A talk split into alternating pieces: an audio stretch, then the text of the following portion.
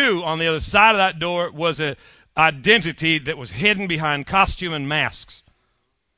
They knew it. You know, it, it, and yet they still went and responded to somebody knocking on the door.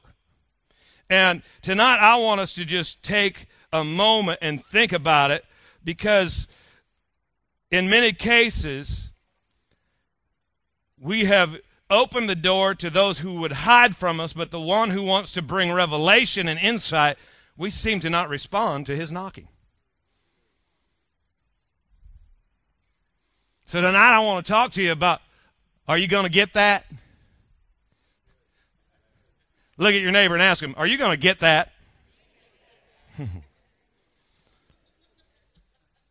can look in your Bible if you want to. We don't have this scripture for the screen, but Psalms 119, verse 2.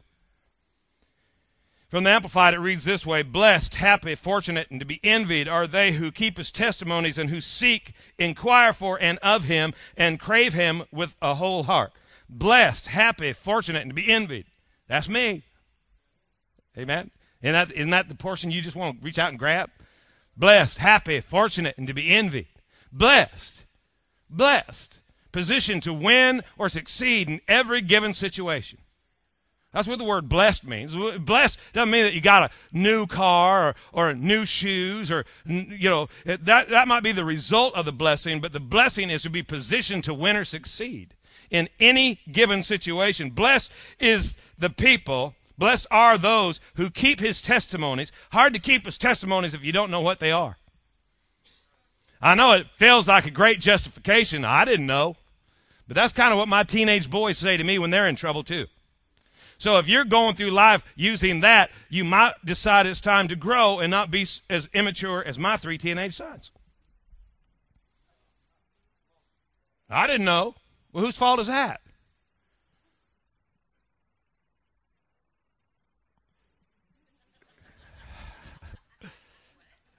Study to show thyself approved unto God, a workman that needeth not to be ashamed, rightly dividing the word of truth. Study. Put some effort in it. Break a sweat. Go after the things of God.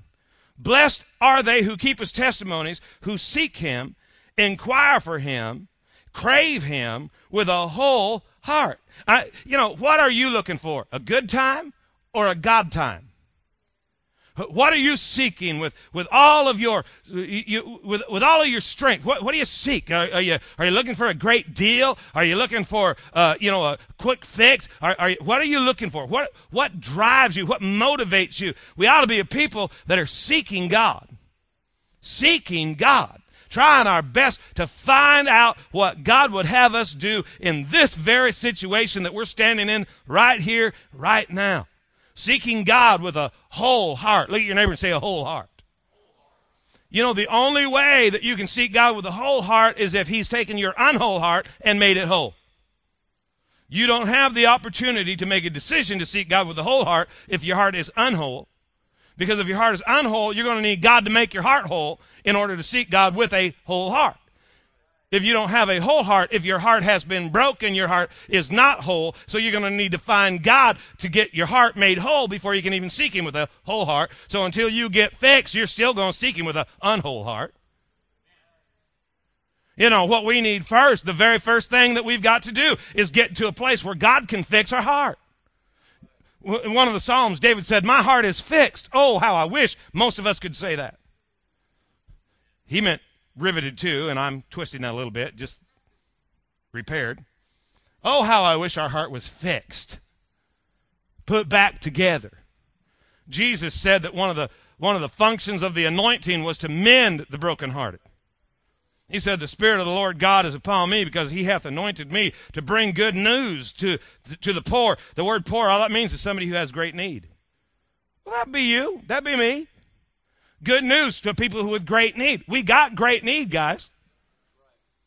I know that sometimes we look around and, and, we, we act as if we understand our great need, but we don't live like we have any awareness of it at all. Again, you know, uh, I, I don't want you to think that every message we do is for people who aren't here. I think God brought you here tonight so that you could hear what He's been talking to me about. I believe that with everything in me. So don't you dare sit there and stare at me like I don't know what you're talking about. Because that ball peen hammer can be manifested. Man, we, we, we don't live like we have great need of God. We live as if everything's all right. Everything's cool in the charismatic pool. As long as people out of my way and I got what I need, life is good. But I think God's trying to get us to become a people who are more passionate about His presence with an understanding that we couldn't possibly do what He's called and created us to do without His Spirit operating inside of us a hundredfold. We need to be seeking Him, inquiring of Him, craving Him. We need to get to a place where God can take our hearts, which are broken and dismantled. Yeah, I'm sorry, you can't go through this life without having some type of heartbreak occur. You know the word heart from Genesis to Revelation. It means thoughts and emotions. So, so you, the, the, way you think and the and, and, the emotional state, the way you feel, there, there stuff just happens that requires that we find a place where God can repair our broken hearts for Jesus to say the Spirit of God is upon me to mend the broken heart is to announce to the world the hope that you don't have to live that way anymore. Oh, come on, somebody. We don't have to go through life every day trying to, trying to fake it till we make it. We don't have to pretend as if we're not hurt. We can come to the foot of the cross and get under the anointing of the holy, most holy one and walk out whole if we'll spend enough time in His presence and allow Him to penetrate the hardness that our heart has, has adapted itself to. Man, we need God. La- last week we were at the Sound the Alarm uh, pastors meeting here in town, Pastor Alec Rollins shared, and I just want to mention a couple of things that he talked about. He talked about the book of Esther, which is the story of God saving a people who did not want to be saved. He talked about the book of Ezra, which is the story of God restoring a temple that he had never inhabited. He talked about Nehemiah being the, the, the, the city of God that got rebuilt, yet remained sparsely populated. They actually had to pay people to go live there when they were done. And, and just in, in, in a sense, how it compares to the church that we look at in our society.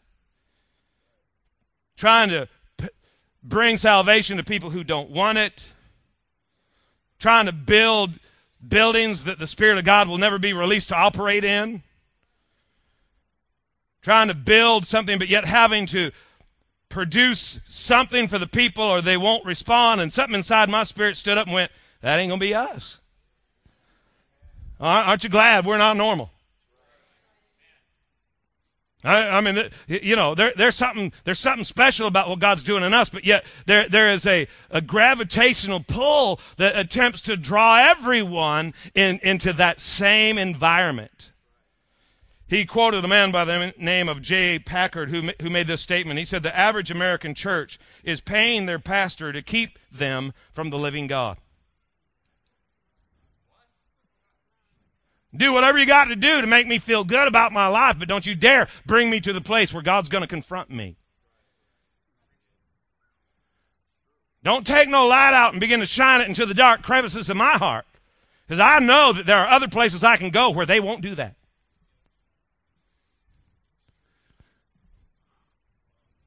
Oh, too bad you wandered in here. Now something on the inside of me, something on the inside of me started stirring this week. You know, as we prepare ourselves to go out and possess the land and erect buildings, and I'm thinking, no, we ain't going to build a building that God ain't ever going to inhabit. Refuse to invest my life in something that you got to pay the people to get them to come to it. If there's not a reward there, you know, if there's if we're asking for investment of any kind, they they, they don't show up. Uh-uh. Now, we're going to be a people who have a whole heart, who seek God with a whole heart, which means we're going to have to position ourselves in His presence long enough for Him to change our hearts. Because the fact of the matter is, is our hearts aren't whole. We don't think right in every situation. Our emotional, you know, remember, emotions are important because words turn to thoughts, thoughts turn to emotion, and emotion makes choices. Every choice you make is based from emotion. Unhealthy emotion is going to make an unhealthy choice. Healthy emotion is going to make a healthy choice. A carnal emotion will make a choice to protect your feelings. A godly emotion will make a choice to protect your future. Many times we don't make the choice that protects future because it's going to hurt our feelings. Well, we need to get whole. We need to be healed. We, we need to allow God to do what only God can do change us from the inside out. Because we're not going to be a people who ain't going to let God in where we're at. We're going to be a people who are willing and ready to do whatever it takes because we're going to seek Him with a whole heart. Look at your neighbor and say, My heart's going to get whole. Listen to this. In Revelation 3, John writing for Jesus, he sent a letter to the churches, three, three of them in Revelation 3 Sardis, Philadelphia, and Laodicea. And in each case, he calls to their attention something that has escaped their attention. You can call it mid course corrections, you can call it healthy accountability. You can call it sound wisdom, but the fact of the matter is, is it was kind of a reality check that came with an action step for each of these churches. Sardis was the church that had fallen asleep on the job, and their action step was to wake up and repent. Philadelphia was, you know, their reality check was that they were little in power but with huge opportunity, and their action step was don't give up. To Laodicea, the reality check was that they were deceived and blind of their condition, and the action step was that it was time to change their priorities. If you need three points tonight, let me give them to you real quick. One, we've got to discern obstacles that attempt to separate us from the end that God's called us to. We must learn to discern the objects that attempt to separate us from the end that God has called us to. There's a way that seemeth right unto a man, but the ends thereof are the ways of death. Now we know that death is not dead, death is separation, right? So when we do things our way, we end up separated from the end that God's called us to. There's a way that seems right, but the end is off. So our focus must be on the end, not on the way. We got to focus on what God declared the end was and let Him take care of the way. But we have to be willing to discern obstacles that attempt to prevent us from reaching that end. Number two, we've got to confront mediocrity and take appropriate steps to correct it in your life and in mine, there's places where we've settled in, where we've stepped back, where we're breathing easy. Now, that's called mediocrity, and we must be willing to confront it and correct it. To do what God's called you to do is going to take a, a backbone that has the ability to face the storm. Remember this Jehoshaphat, 2 Kings 22 48. Jehoshaphat created vessels to go to Tarshish for gold, but they went not, for they were broken at Ezion Geber. Remember, the king created vessels to go for the gold, but they didn't get the gold because they didn't have the backbone to face the storm. Ezion Geber, two words, backbone. They were broken in the backbone. You got to have a backbone. There's always a storm that attempts to separate you from the gold that you're created to carry. There's always a sure promise given and a sure promise received, which are always separated by a sea of storms.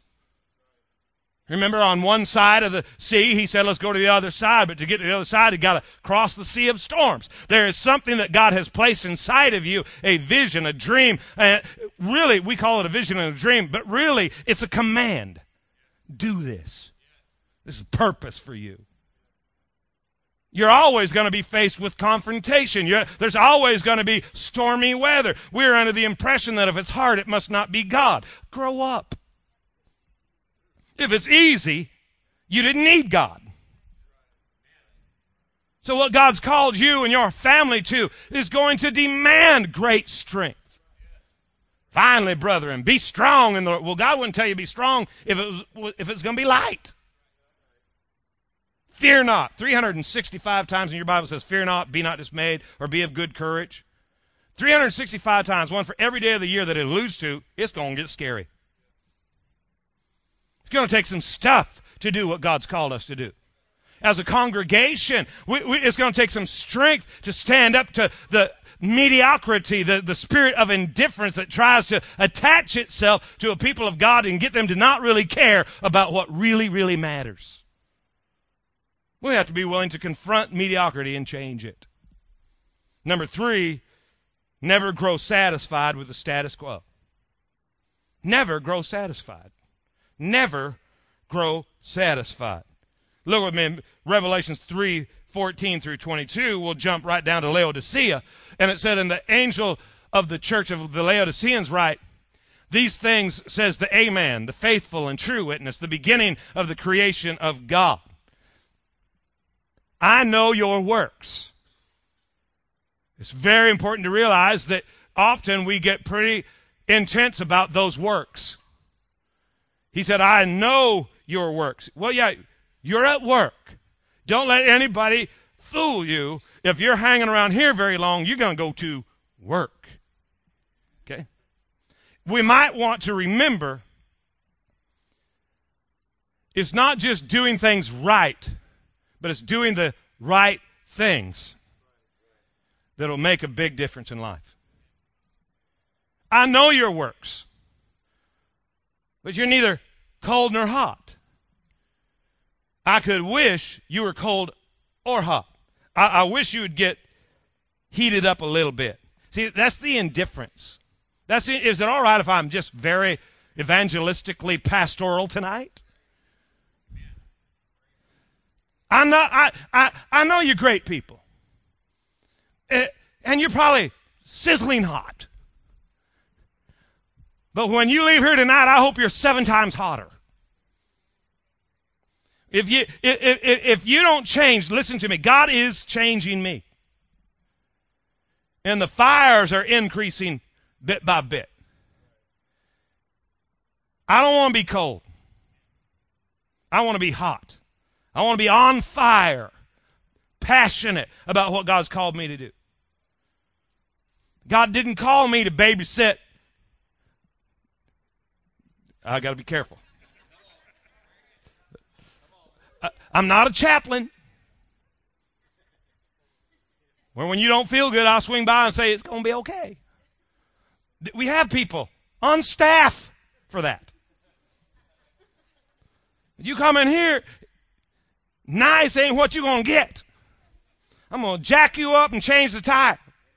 Because I can't see you going through life blum, blum, blum, blum, the rest of your life pretending like everything's okay. It ain't okay. You're all over the road.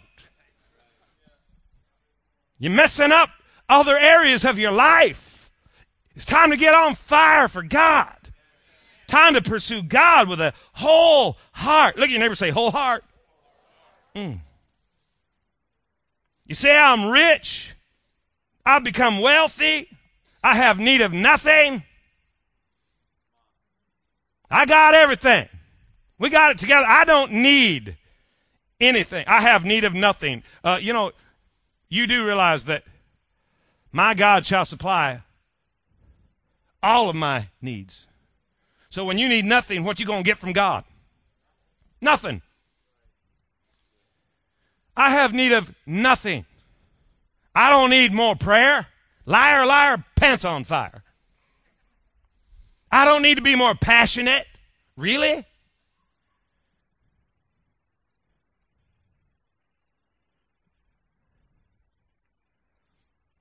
Might want to start the car. I don't need more participation. Really? Can, can I just hear me now? I I couldn't begin to tell you how many people were on the parking lot last night. Looked like a bazillion to me. By this time next week, I'm sure it's going to be somewhere around 3,500 because the more we talk, the more we remember they showed up. And you might think, well, that's just a good time. No, that's a that's a God time. It's an opportunity for us to connect as a body to people who don't know us and to open a door so that they can come know God. You can I can I can I just say this? I, there is therefore now no condemnation to those who are in Christ Jesus who walk not after the, the right. You got that part. So I'm not bringing kind I want you to see something. You, do you know why we do trunk or treat? Because we believe God told us to. It's the only reason. The, the only reason. You, you know, when people say to me, well, I don't come because I don't have kids, I want to strangle them. Because you're the perfect candidate to work at an event like that where we can reach children because the people who have kids need to bring their kids. Well, geez, it was a huge success. I know it was, and I know what's coming next year. We're going to start collecting candy next week.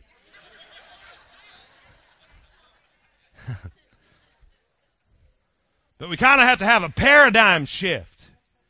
Trust me, hear me now. But our, our objective is not to get your calendar so full you don't have time to breathe. We don't want to be real busy. We want to be real effective.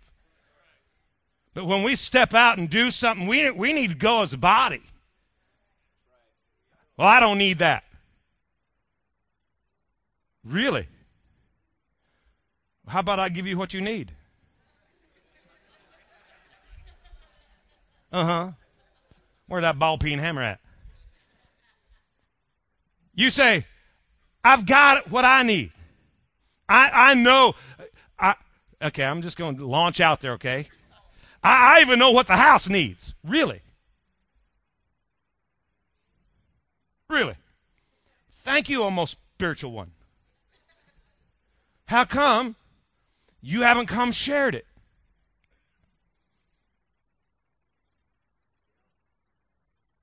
Well, I think we should be doing this. There's a way that seemeth right unto a man. You want to have influence? Hey, the doors are open. You want influence? The doors are open, but you'll have to participate in what we're doing before you get to suggest what we ought to do. I'm here tonight to challenge you. As a body, we're, we're a couple of steps from crossing thresholds that change everything. And we won't do anything the way that they used to do it. We just don't do stuff the way they used to do it. It's just, it's, just, it's not a, and, and my goal is simple. Our, our, our vision is simplicity. We just want to simplify.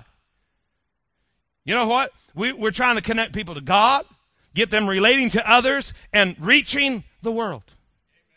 We want to get people connected to God, relating with others, and influencing and impacting the world. That's all we want to do. If we're doing something for very long and it ain't connecting people to God and it's not causing them to relate to others and it's not in fact impacting the world, we're whacking that thing off.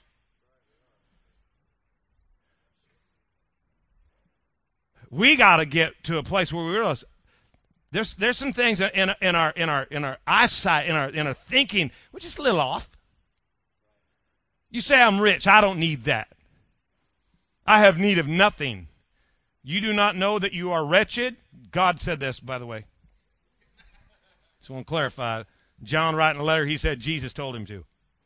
You do not know that you are wretched, miserable, poor, blind, and naked. Well, there's the good news. you know what's awesome about that? You know, you know, really what's awesome? Back up one verse, would you? check it out. When you're wretched, he can fix you. When you're miserable, he can bring peace to you. When you're poor, he can enrich you. When you're blind, he can heal you. And when you're naked, he'll clothe you. So there ain't nothing that, no need that we got that's outside the scope of his expertise. Well, that's a white hanky moment right there. Uh, but you know what you have to do? You know, you, you know what? There it is. Yes, thank God. But it don't do any good to know somebody that can heal the blind when you got the blind saying, I'm blind.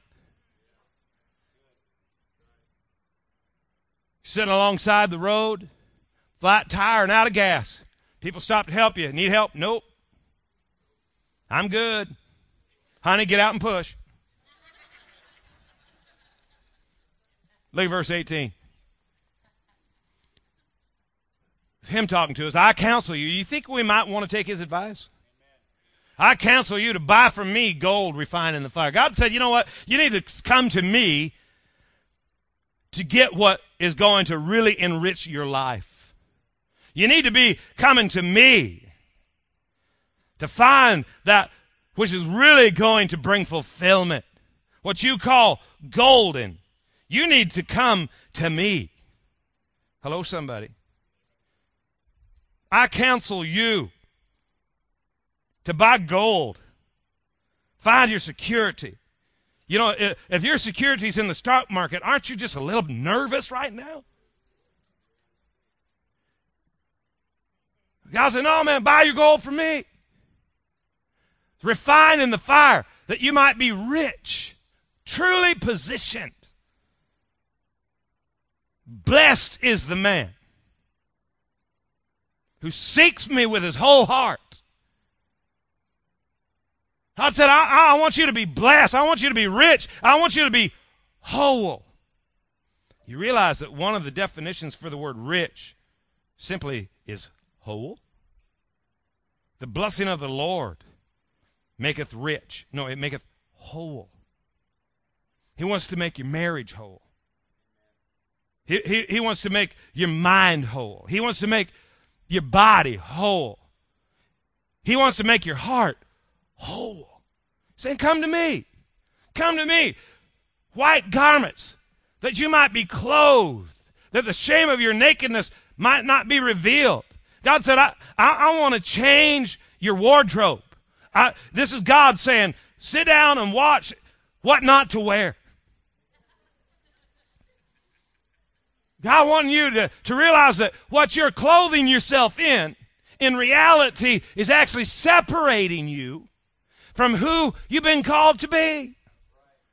You're pursuing all this stuff, and you're getting farther and farther from the place where God has called you to be. Said, I want to anoint your eyes with salve that you can see. He wants to bring new insight, revelation, discernment into your life. Saying, come, you know, let, come to me for this. Clarity of vision. Goes on, he says, as many as I have loved, I rebuke and chasten, therefore be zealous. Therefore be zealous and repent. Here's the verse we can quote. Behold, I stand at the door and knock. Are you going to get that? God at the outside of your heart's door knocking. You going to get that? You going to respond to that? God telling you, man, there's some things in your life you need, and I'm the source. Will you open up the door? He said, if anyone hears my voice and opens the door, I will come in. Are you going to get that?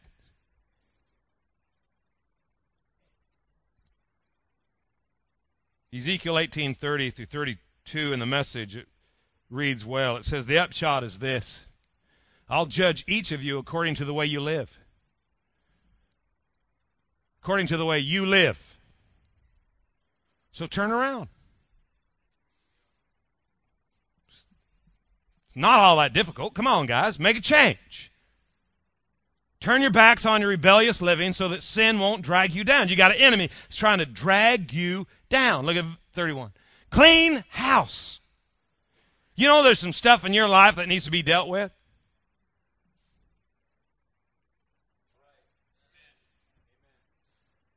There's stuff in your life. There's stuff in my life. It needs to be dealt with. Are saying, come on, clean house. No more rebellions, please. Get a new heart. Get a new spirit. Why would you choose to die? Again, we're not talking about dead, we're talking about separation. Why would you choose separation when connection is available? Look at verse 32. I take no pleasure in anyone's death. Make a clean break. Live. King James, he said, I take uh, no pleasure in the death of him that dieth, saith the Lord. Turn ye and live. Can I suggest to you that the outcome of the upcoming election is not nearly as powerful in the sense of how it will impact your life and future as is your relationship with God. I, am not absolutely certain who's going to win. I ain't going to prophesy. But it won't really matter if we're separated from God. There are some issues I'm certain that mean much to you, but nothing should mean more to you than the condition of your heart in relationship to God. It's the sideshow distraction of the society that we live in that the enemy is using to distract us and keep us off focus. Gas goes up 50 cents a gallon. Suddenly, prayer warriors are driving on down the road. Stock market shifts and plummets, and suddenly people who haven't talked to God in months begin to talk to Him. Maybe you should talk to Him before trouble hits. Maybe it's time to stir up a fire inside of our heart that pushes us to a passionate pursuit of real relevant relationship with God. Maybe He should matter 24 7, 365 days of the year. Maybe we should be on fire for Him, pursuing Him in our life right now, regardless of what's coming down the pike.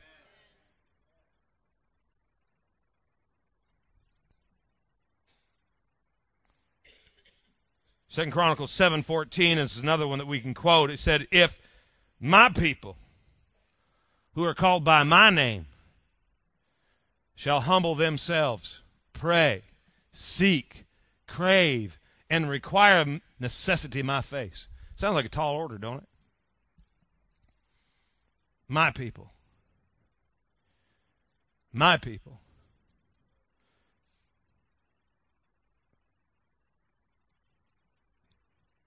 Isn't it funny that my people won't answer the door? I know we think quite often that that Revelation scripture was written to sinners. No, you've written it to a church. My people, called by my name. He hasn't disowned you. I don't know what the enemy tries to tell you, to use to blackmail you, to you know, to tell you that you're no good. That's not the truth. God hasn't even disowned us. He said, "You called by my name." It's an endearment that God has towards us. My people called by my name, if you just humble yourself, if you just realize this ain't your deal, it's mine. It's not about you. Humble yourself. If you could silence yourself, your spirit could hear. Humble yourself. Pray. Talk to God. Cry out to God. Pursue His voice in your world. And we're talking to all kinds of other people, listening to all kinds of other voices. God said, hey, humble yourself for a minute. Hear my voice. Seek me, crave me, require of necessity my face, and turn from your wicked ways. I think right there is where we instantly run into a roadblock because it's very difficult to consider the wickedness of our own way. Because it's a way that seems right said it's a way that seemeth right to a man. The problem is, is it's wicked.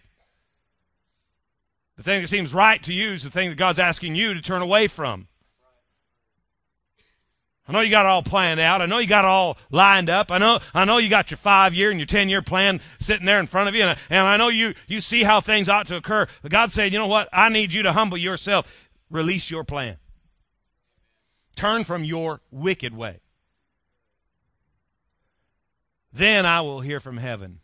I'll forgive the sin and I'll heal their land. You know what you and I need? We need to be changed in our heart.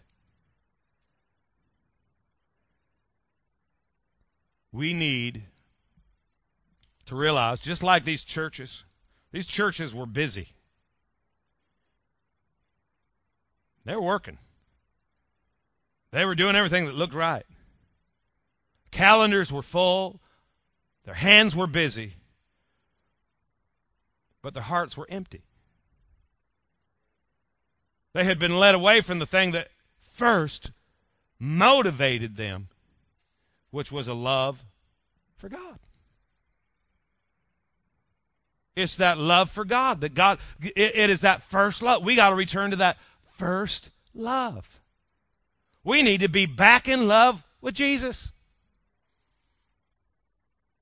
I wonder how many people walking through Trunk or Treat parking lot last night looked up and went, Oh, dear God, those people are here. Wonder how many times you've sat in a church service and looked over there at the new visitor and went, Oh, them? Wonder how many times we gotten really excited because something was coming that we liked. Monday night football and pizza. How our hearts have shifted. It's time to turn them back again. You know, this is an interesting night to bring this message because in just a few moments the children are coming back. Tony might go ahead and tell them get ready. You telling them? Who's telling them? She's telling them. You're fine, Tony. She's going. Just a few minutes, the children are going to come in. They're going to minister to you, and I don't want you acting like you've been beat up from the street up. hurry, hurry, son. Sing. I got to go.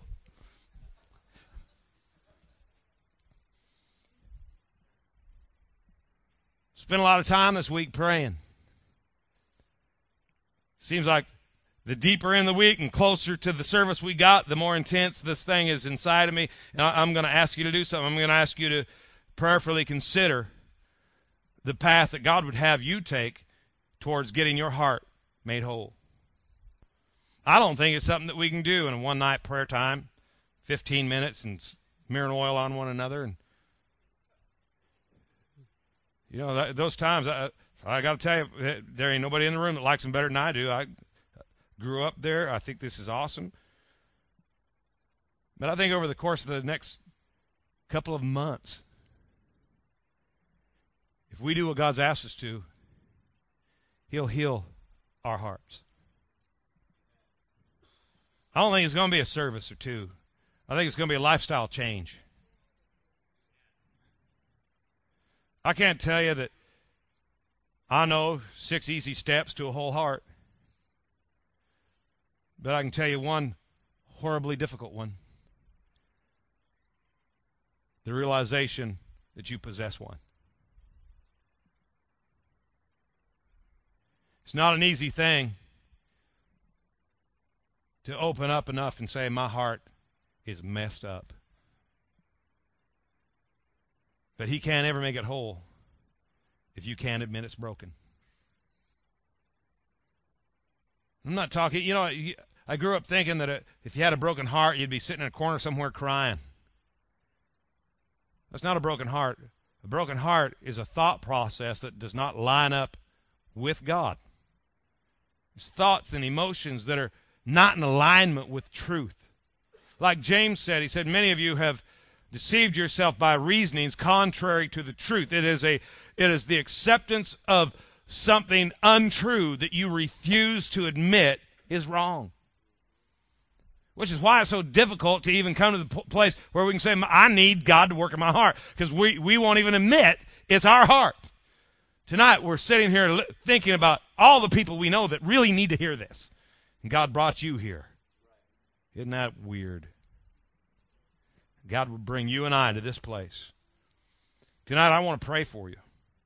And I want you to know that in the course of the next several weeks, I'm uh, going to be asking you to join me and uh, and uh, and I don't even I don't need a sign up sheet but there's going to be days where God's going to lay it on your heart to fast and pray he's going to ask you to to to just uh, to really press in not for somebody else there is a moment that we will carry healing to the streets but today could we possibly get ourselves healed first Ask God to, to do what He needs to do in your life.